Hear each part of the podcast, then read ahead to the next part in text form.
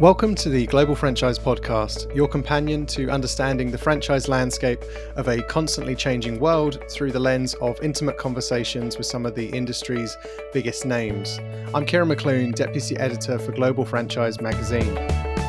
This episode of the Global Franchise Podcast is brought to you by FranchiseReorg.com, powered by Summa Franchise Consulting and Alexius Solutions, providing consulting and reorganization services to franchisors.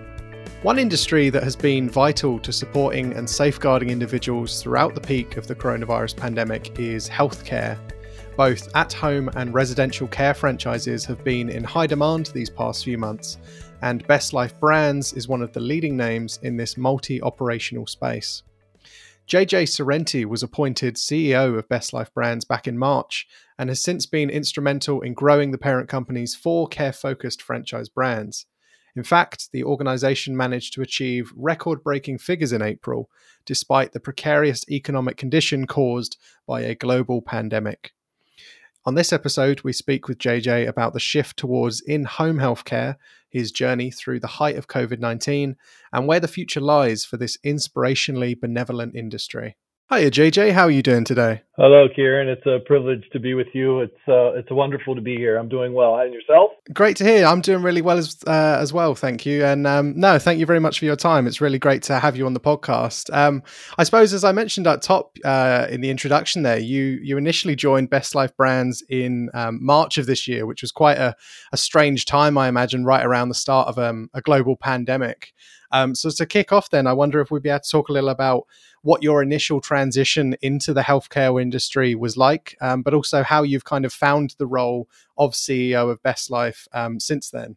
Yeah, so it was a very strange time. Uh, you know, strange time for all of us, and we're all experiencing once in a lifetime situations. And, and then, of course, changing jobs and trying to learn an industry in the midst of all that was extremely unique. Uh, you know, here for a week or two, and all of a sudden there's folks on the senior leadership team talking about changing the company from you know one dimension maybe to shifting to another. And i'm trying to just learn the fundamentals of the business and understanding what we can do as a core business let alone how we can shift or pivot.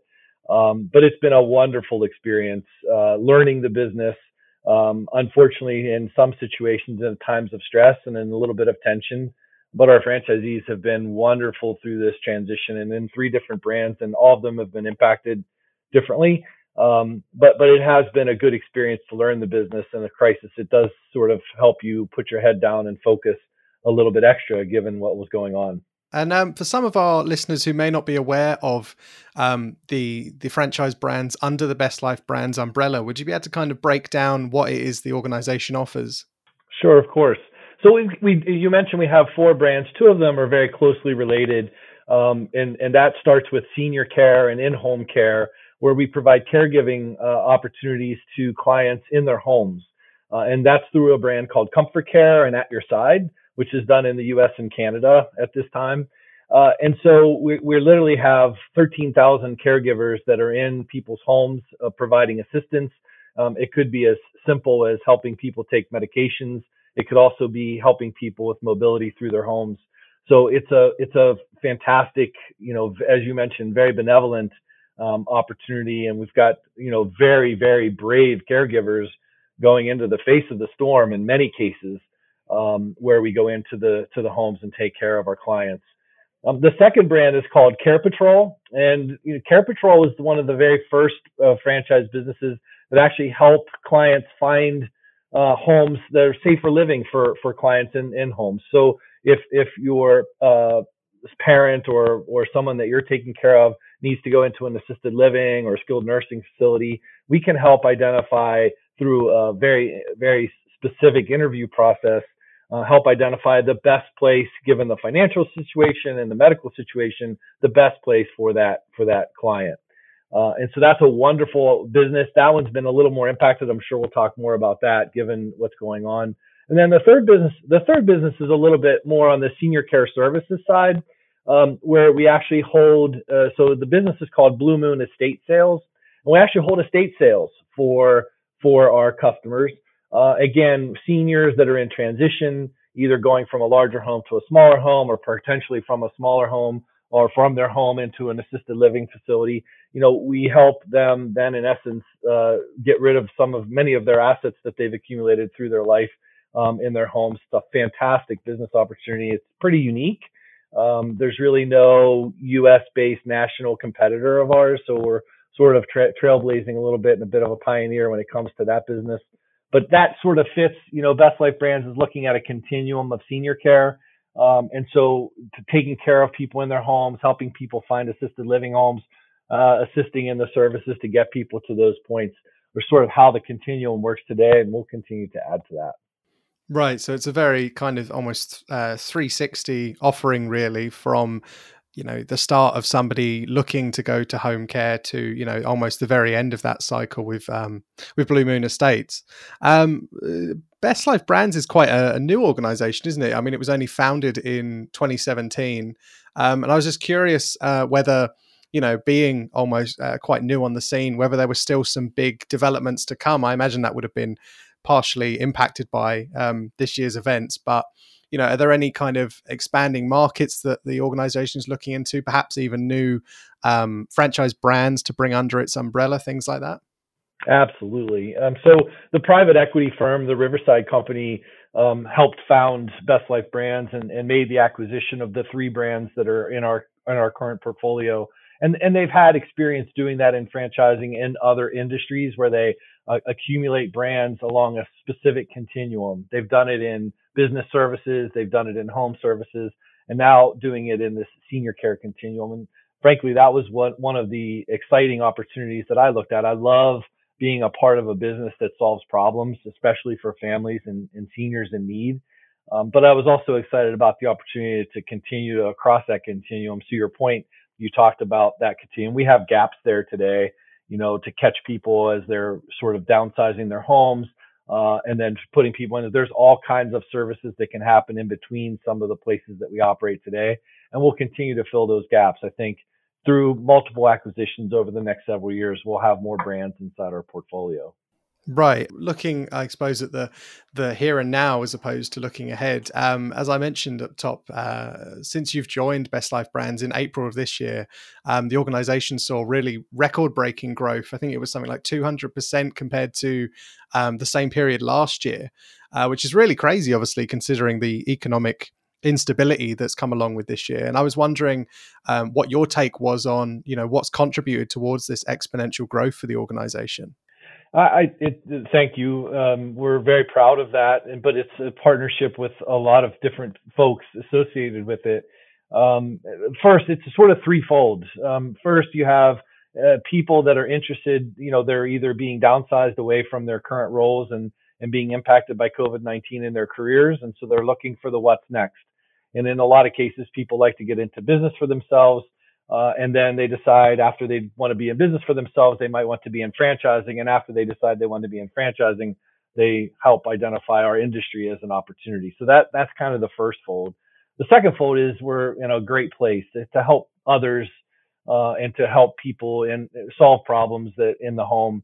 You know, I, I worked in franchising in another industry in in, in helping kids uh, become you know get get better educations at Huntington Learning Centers, and I I always thought that was one of the best things I did in my career was being, you know, when a child is struggling in school, um, the whole entire family is broken. You have to try and solve that for them. And to be able to solve that while I was at Huntington was probably the most gratifying thing that I was able to achieve in my career. And I see very similar opportunities here, you know, as a, as a potential caregiver for my parents someday in the future.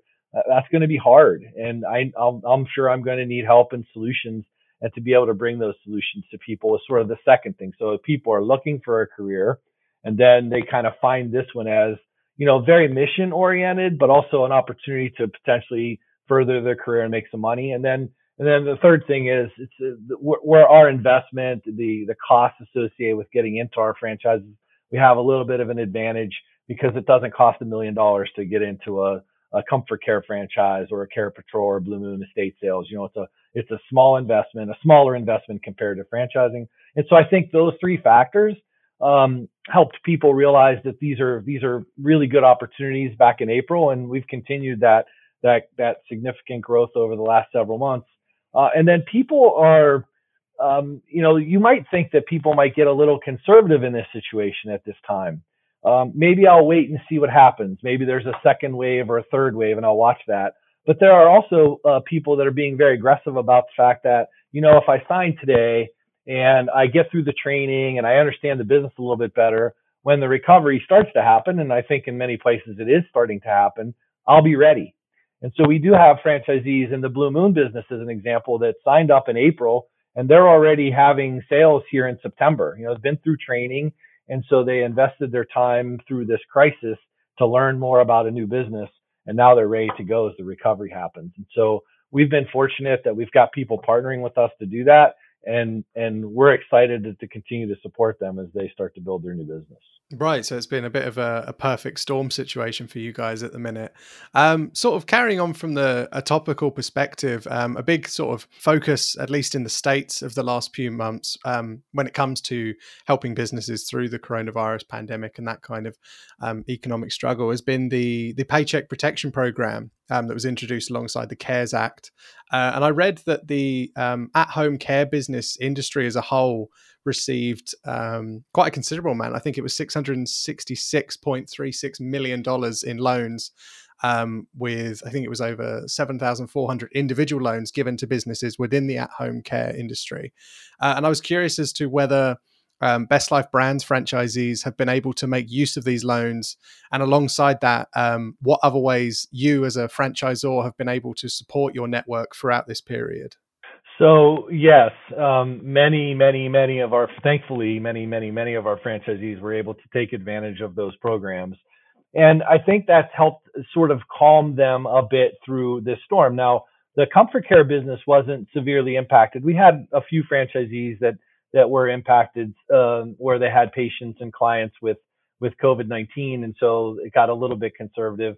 Um, but there were other places in the business at ComForCare where where we actually had more business than we had prior to COVID-19. So um, so I think the the the PPP or the CARES Act did help many of our franchisees, and and what that did, I mentioned earlier. You know, we have a lot of very brave caregivers uh, risking themselves to help take care of patients and clients for us, and and so it allowed our franchisees to um, create some bonus plans, some retention plans to allow these caregivers to understand, yes, I'm taking a risk. I don't mind that risk.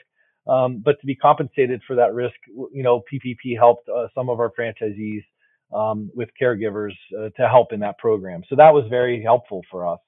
Um, and so it, that happened as well in, in the other two brands, but not as much because Care Patrol and Blue Moon don't have as many employees in each of those franchises. And as you know, um, the PPP Act was very focused on payroll and, and employee retention. Mm. Um, but but again, in several different places, it helped us a lot, and um, we're very fortunate now. Of course, everyone's wondering and and trying to figure out what's going to happen with forgiveness and how does that get structured. And so we're all watching. You asked the question, uh, second part about how are we helping our franchisees of course, we're monitoring that for them to make sure that they can get the forgiveness that, that's associated with that program at the proper time. Um, and then the other thing that we did, you know, I was new um, as this all started to happen, and there was a dire need for, um, you know, PPE and, and you know equipment to help protect our caregivers. And it was really hard to source throughout the world. And so we all became procurement officers looking for those materials to make sure our franchisees had what they needed to take care of their clients. And so all of us, literally all of us, and including me, we're all looking for hand sanitizer and shields and masks and gowns. Um, and thankfully, we were able to navigate that part of it as well. So lots of things going on, lots of new things happening.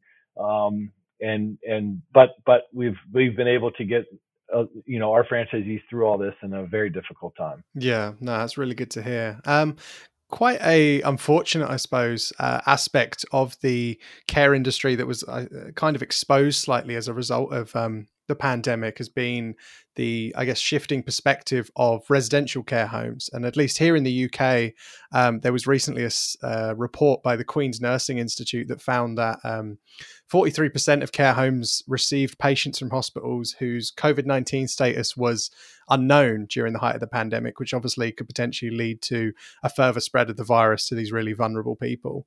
Um, do you believe that kind of as stories like this come out um, after the the height of coronavirus um, that seniors and their families will have to uh, will be forced almost or at least be more um, inclined to reevaluate the care options um, that they choose in the coming months and years you know away from care homes and towards more in-home care. Um, and is this something you've kind of uh, anecdotally i suppose um, seen impact brands like Care Patrol within your own portfolio? Has there been a shift in perspectives or a shift in attitudes towards this kind of organization? Yeah, no question, Kieran. I think COVID has, you know, all of us reevaluating many things.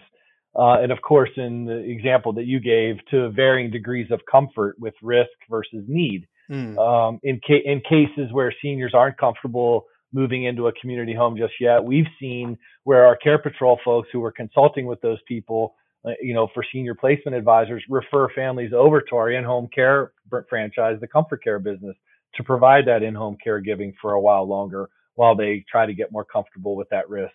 In cases where a senior must move because that might be their safest option, families are evaluating COVID protection protocols among the facilities which is something our care patrol advisors know a lot about because they're actually in the field, have been in those homes, understand each senior community and how they're dealing with that. And they can advise um, their clients on that to help them make the safest choice possible. So I think there's a lot of that going on. And, and I think when the 2017, when, when the private equity firm formed Best Life Brands, they sort of saw a utopia opportunity for the brands to trade back and forth and help seniors as they go across. And, and this this situation helped us sort of accelerate that and help the care patrol folks, you know, work with the ComForCare folks in their local markets to help solve some of those problems for those seniors making those evaluations. Yeah, I suppose that really highlights why it's sometimes useful for a brand to join an organization such as Best Life Brands because you can have that interconnectivity that helps navigate these really um, strange times.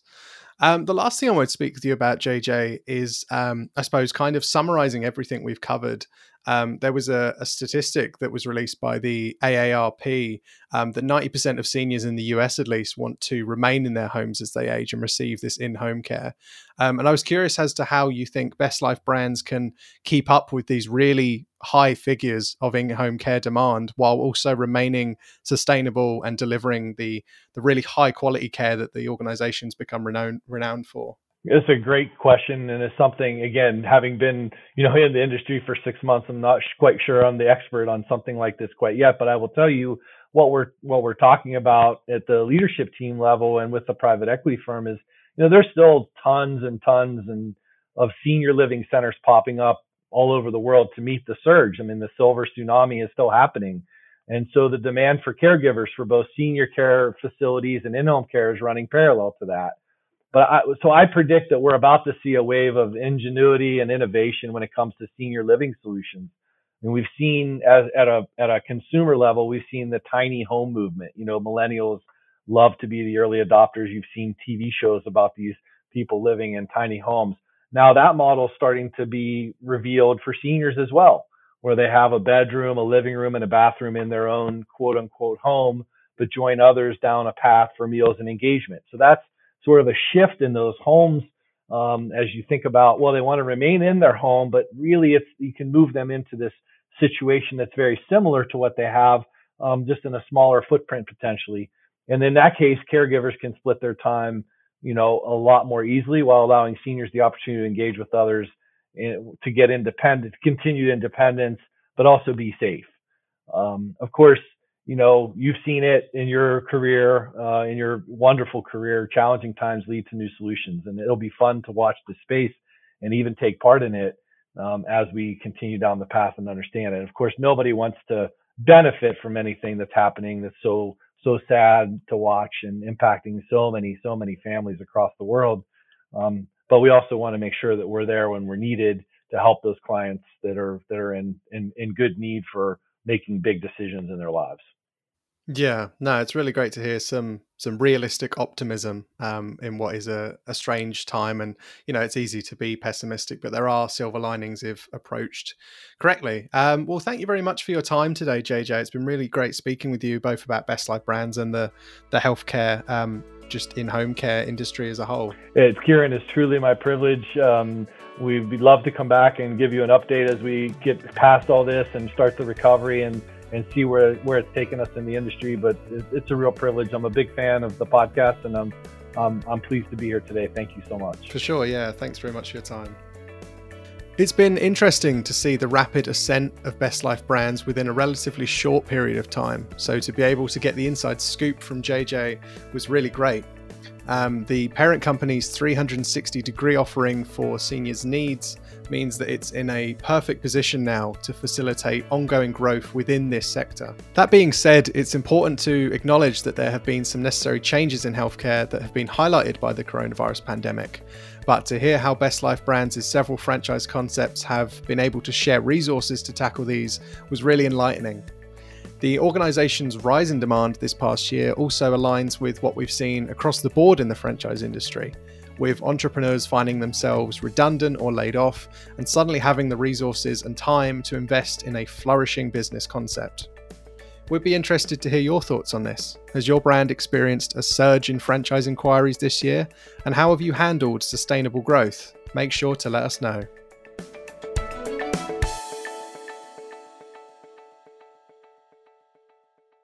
If you like the podcast, subscribe and recommend it to your friends and colleagues. Or even better, leave a review or a simple rating on Apple Podcasts or wherever you find your pods. To keep up to date with franchise news and have it put into context by the global franchise experts, subscribe to the magazine, hit us up at globalfranchisemagazine.com, and follow us on Twitter, Facebook, and LinkedIn today.